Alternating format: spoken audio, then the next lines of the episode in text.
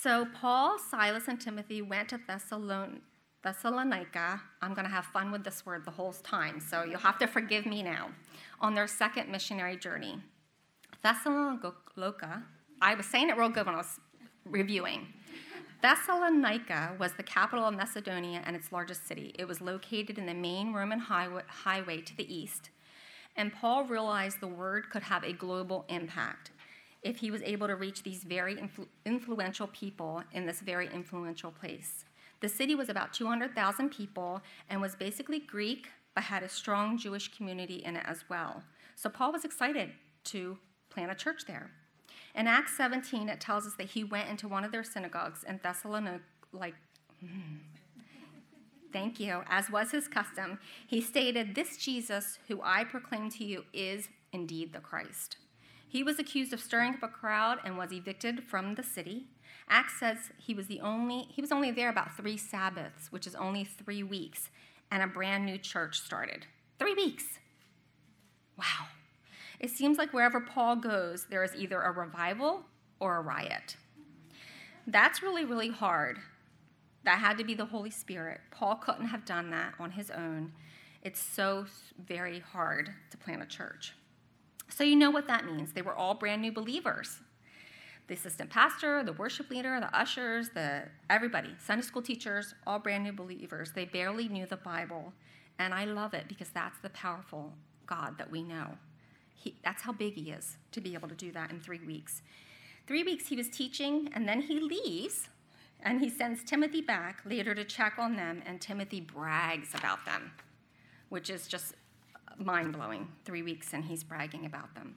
The purpose of this letter is this: to express his thanksgiving and general satisfaction over their growth and witness as new believers, to answer the charges that have been brought up against him by some of his Jewish opponents, to encourage the believers to continue their hard work and perseverance until Jesus returns, and to correct certain misunderstandings regarding the end times. So these are the reasons I saw Paul wrote this letter, those 4 things. It's an interesting note that every chapter, at the end of every chapter in 1 Thessalonians, there's a reference at the end of Christ's return. So here he is writing to a bunch of new believers, and he's bringing up Christ's return, which I, as a baby Christian, I didn't really want to hear. I was young, and I didn't want to hear about Christ's return. I'm like, wait a minute. I don't want to hear about that. Revelation's like way over my head, and I wanted to get married. I wanted to finish nursing school. I wanted to have a child. For him to be teaching this, that it was important to him. So that, I think that's interesting that it was very important to him to be teaching this to these baby Christians.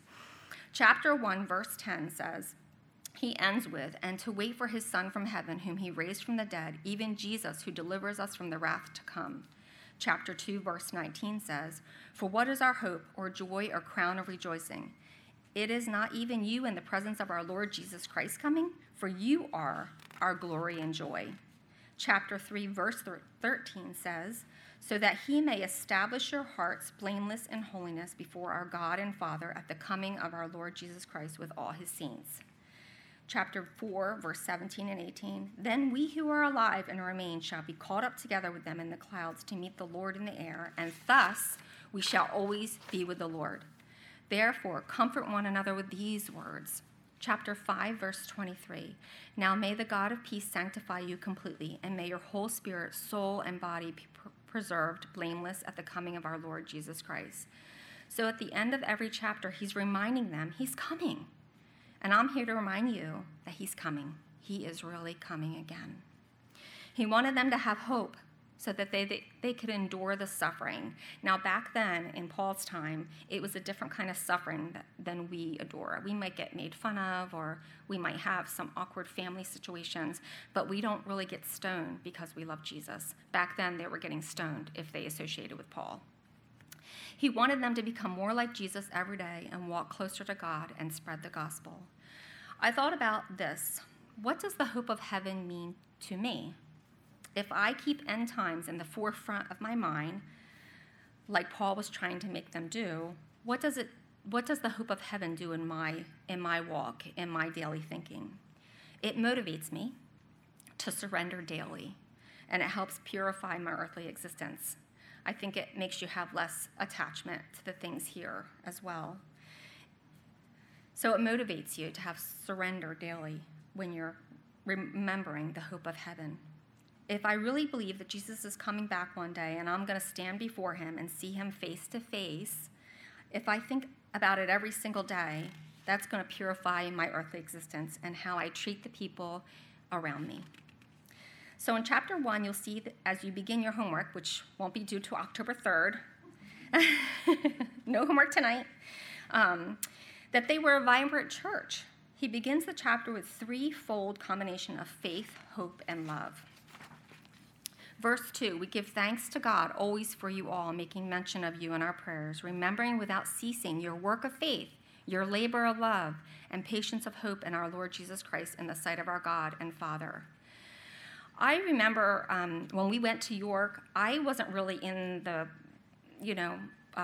alongside Tony starting the Bible study because he was driving to York, and I had Abby, who was little, and I was pregnant with Megan.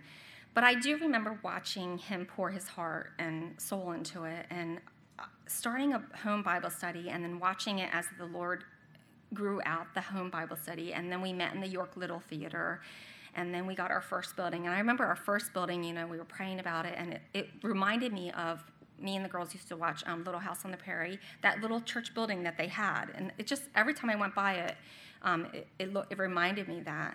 So it's a lot of work. It's a lot of, it takes a lot to start a church. And seeing God raise people up to serve and things shifting around, God moving things around, putting the right person here, the right person there, it took time. And what's really cool is I remember there was a season of me in York.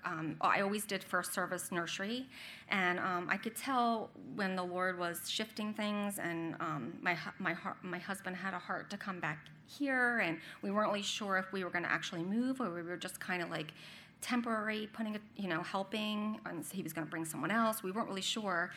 And during that transition, I just started praying, Lord, who will, if we do leave, who will take that spot? Who's going to be faithful to come and hold these babies? And it's so cool because we've been here 10 years, and the person that I trained to take over is still in the nursery. So it's cool, to see that those same people are being faithful and still teaching the Sunday school kids, And a couple was just here this Sunday that was there for a long time with us, and they're still faithfully serving at the church. So it's just wonderful to see how God moves like that. That is the steadfastness of hope. James 2:20 says, "But do you want to know, O foolish man, that faith without works is dead?" Paul knew that in order for the church to grow and thrive, it would take work. It would take volunteers, lots of volunteers, to keep it alive. So he says their labor of love, ushering souls into the kingdom of God and discipling them, is a labor of love. The Sunday school teachers who faithfully pour out their heart, the ushers. It's a team, it's a whole body. He commends them on their steadfastness of hope. This is called patience, endurance for Christ's return. And Hebrews 6:19 says, "This hope we have as an anchor of the soul, both sure and steadfast, and which enters the presence behind the veil, where the forerunner has entered for us, even Jesus, having become high priest forever according to the order of Melchizedek." Paul's ministry among the Thessalonians was so fruitful that not only people were saved, but a vibrant, reproducing church was planted and grew even after he left. And that's what I see is going on in York. It's a blessing to see what's going on there. So he commends them for their work of faith, their labor of love, and we see that it takes a whole village to run a church. The ushers, the worship team, Sunday school teachers, the sound booth people, the cleaning team, my in-laws who faithfully clean every Wednesday night after church. It's a whole team, a whole village. It takes a lot of people to minister to a body of believers as well. I might not, sometimes Tony and I go home on Sunday and I'm like, "Oh, I didn't see so-and-so." He's like, "Oh no, I saw him." I'm like, "Okay, good." You know, like you think about people that you didn't get to see or get to give a hug, or how was your week, and you know, like we'll do that a lot. Like every Sunday, we're like, we didn't see so and so, and we're tiny, you know what I mean? And I still miss people, so it's cool because I might be a hand, someone else is an arm. You know, like we're all a body working together, ministering to one another, loving on one another. So Paul commends them for being a vibrant church. In chapter 2, the integrity of Paul's ministry. Acts 16 tells us that Paul and Silas had been brutalized in Philippi. Can you imagine? I don't know. Like, I don't know if I would have been like, all right, we're done, Tony, let's go. Like, beaten and incarcerated? I don't think so. So that's what they had went through before they came to Thessalonica. Did I say it right that time? Thank you. You guys will know how to pray for me for the next study. They were beaten and incarcerated. In chapter 2, he defends his calling. He says, we have been entrusted with the gospel, and we speak not as pleasing men, but God. I shake in my boots getting up here. I'm a wreck all day long. I can hardly eat because I feel a big responsibility and getting up and teaching you women. But I've never, when the girls were little, I would be like, no, I think you're called. I think you're called. I'm not called to do that. Like, I didn't have a desire to do that. I just wanted to be a mom and be my husband's wife. I just kept like, okay, Kathy Foach just is a mom and a wife. She's not doing that. So I kept praying that someone. But now I feel like the Lord's saying, go for it. You know what I mean? Like, I want to see, like, now that my daughters, you know, two are married, I want to see them succeed. I want to see you make it. So here I am, Lord. I'm far from perfect, never will be. But I just want to surrender all and do what the Lord has asked me to do and be obedient. So anyway, I hope you still like it. Okay. So he defends his calling. He says, we've been entrusted with the gospel, and we speak not as pleasing men, but God, who tests our hearts. For we never came with flattering speech. That is definitely not me. Sorry. Or the pretense for greed, nor did we seek the glory of men. What I saw in chapter 2 was the integrity of Paul's ministry. He's telling them, I didn't come here for money or for flattery or any of that. He uses 3 disclaimers in this chapter to show his integrity. It's wise for us to pay attention to these in 2022 because there's a lot of deceivers out there. He said he wasn't a smooth talker who was used to flattering speech. He didn't pretend he was poor. He didn't use his honored position as an apostle to seek personal glory. It wasn't about Paul. It was about Jesus. On the contrary, he was gentle as a nursing mother cares for her children. He worked night and day making tents so that he could give the gospel without charge. I guess that's how they did it then. I don't know. He not only gave them the gospel, but he gave them his life as well. And I have to say that about my husband. He teaches because God's called him to teach, but he is on the phone constantly, whether it's counseling or he'll go to people's houses. Like, he gives of himself, and I just love watching that because it's just a beautiful example of how Jesus comes to us, you know? I love that Paul says, not only I gave them the gospel, but I gave them my life as well. That makes it so real to me because we're all the same, learning and growing. We all have struggles. Not one of us is perfect. Then he says they have become very dear to him. False prophets are usually smooth talkers, deceivers, seek their own glory, and don't want to share their life with you, right? They're up, and then they're gone, and they're not amongst the crowd talking and ministering and loving on people. So we need to be wise, be discerning. So number 1, it was a vibrant church. Number 2, Paul was the man of integrity. Number 3, it was enduring faith. They were only there 3 weeks, and the church was ministering to one another. Chapter 3, verse 8, for now we live. If you stand fast in the Lord, Paul sees them like an army refusing to retreat, even though they are assaulted by the enemy. They're standing firm.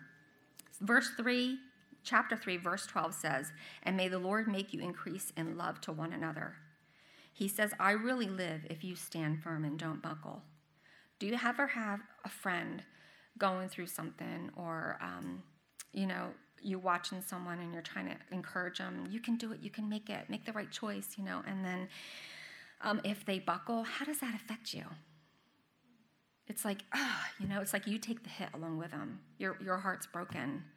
But if they make it through, if they stand firm and they stand on that rock and they don't fall and they don't buckle, what does it do to you? It just gives you wings and you want to fly, right? It just is so encouraging. Paul prayed that they would love each other. A loving church is a powerful tool in the hand of God. I'm going to repeat that. A loving church is a powerful tool in the hand of God. It says in God's word that they'll know us by our love for one another. And I think that's so important, ladies. It's so important. There are 30 one another's in the Bible. Love is the most frequent theme. The evidence of a Thessalonica persevered under trial gave Paul great joy as he struggled through his own trials. So it encouraged him, just like you're encouraged when someone's struggling and they're doing well and they're making it, you know. It's encouraging. It uplifts you. It makes you say, I can do this. If they can do it, I can do it. It makes you want to keep going. Paul says, I really live when you stand firm in the Lord. And just remember, the most important thing you can ever do is what? Love one another. Of all the things they could have said, there's so many other things they could have said, and it's so simple. Love one another. Not how we think that love looks like. Because for many years, love was very distorted for me. Christ had to come in and wash that and clean that and show me what his love is like. No strings attached. He loves endlessly. He is like a proud father seeing their enduring faith. In chapter 4, we look at living to please God. The Thessalonicans has a reputation of being sexually promiscuous. In chapter 4, verse 3, he says, for this is the will of God, your sanctification, that you should abstain from sexual immorality. Have you ever had someone come to you and say, I just want to know what God's will is? There you go. You can take them right to this verse. It's the biggest question. I remember my girls growing up, what's God's will, Mom? This is God's will, that you stay pure. Sanctification is a huge word, which we don't really use in nowadays. What does it mean to be made holy, becoming like our Heavenly Father? So Paul says, okay, guys, you're loving one another, you're standing firm, you're enduring, you're a vibrant church. This is the will of God, your sanctification. Jesus said, the pure in heart see God. I want to see God, don't you? So I won't allow evil to invade my days. I want to keep myself pure. And I think for women, I know for me, the older I get, it's not stupid things when I was younger. It's my mind, because it's here, and I think, nobody knows what's going on in there. But who does know? My Heavenly Father. My Heavenly Father knows what I'm thinking, or if I was judgmental that day, or critical, or distant, or wasn't. God's whispering, hey, go give that girl a hug. No, I don't feel like it. I'm not in the mood to hug people today. Everybody's scared because of COVID. I'm not hugging. You just give yourself 1,000 excuses. But if we're obedient, God's going to bless you. He's going to grow you. I always pray that I'm kept on a short leash, because I don't want evil to invade my days. I want to keep myself pure. So when I've done something, like something simple, like been smart with my husband, and I walk away, and I'm convicted, and then you're wrestling with it. Oh, he didn't realize I was smart with him, did he? I don't really think so, Lord, help me to go right back and say I'm sorry. Be kept on a short leash. It's so much easier than days later wrestling with it and allowing your heart to get hardened, and it's just much easier to go quicker. So I pray, God, keep me on a short leash. When I'm doing something wrong, when I'm out of line, when I'm being smart with my mouth, disrespecting my husband in public, tearing him down, discouraging him, make me realize it. Make me go back and apologize to him. Because we're their closest person, and we can tear them down like nobody else can as their wives. But if we be who we're supposed to be in the Lord, we can really make them be who they are supposed to be. Because I don't want nothing to come in between me and the Lord. That's the other reason to be kept on a short leash, whatever it may be, in handling coworkers at work. I know sometimes I'm at work and I'm like, oh, I am so sick of just the way they talk. It's so exhausting. Like the F word is the. Back years ago, you wouldn't dare say that in a professional office. You would be like, that's so unprofessional. But now it's like nobody cares. It's just so, it's so sad. Ephesians 5:8, for you were once darkness, but now you are light in the Lord. Walk as children of light, for the fruit of the Spirit is all goodness, righteous, and truth, finding out what is acceptable to the Lord. And you know, back to that mind thing when you're struggling, I've told many girls, when you're struggling with things, go to that Philippians 4:8. Finally, brothers and sisters, whatever is true, whatever is noble, whatever is right, whatever is pure, whatever is lovely. Because I don't know about you, I'm a dreamer.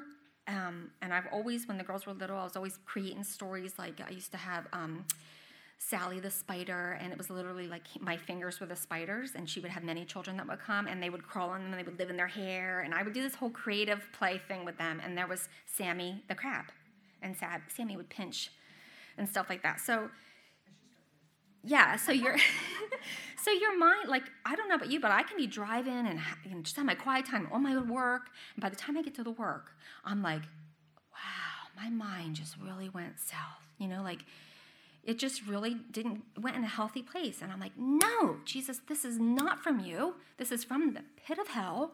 And I'm going to think on whatever's true. I'm going to think on what is noble, what is right, what is pure, what is lovely. And if you have to, type those, you know, write those verses that really speak to your heart, that retrain your mind to not going down that path. Because then it just trips you up and keeps you going and messes you up, messes your whole day up. You don't have to be perfect.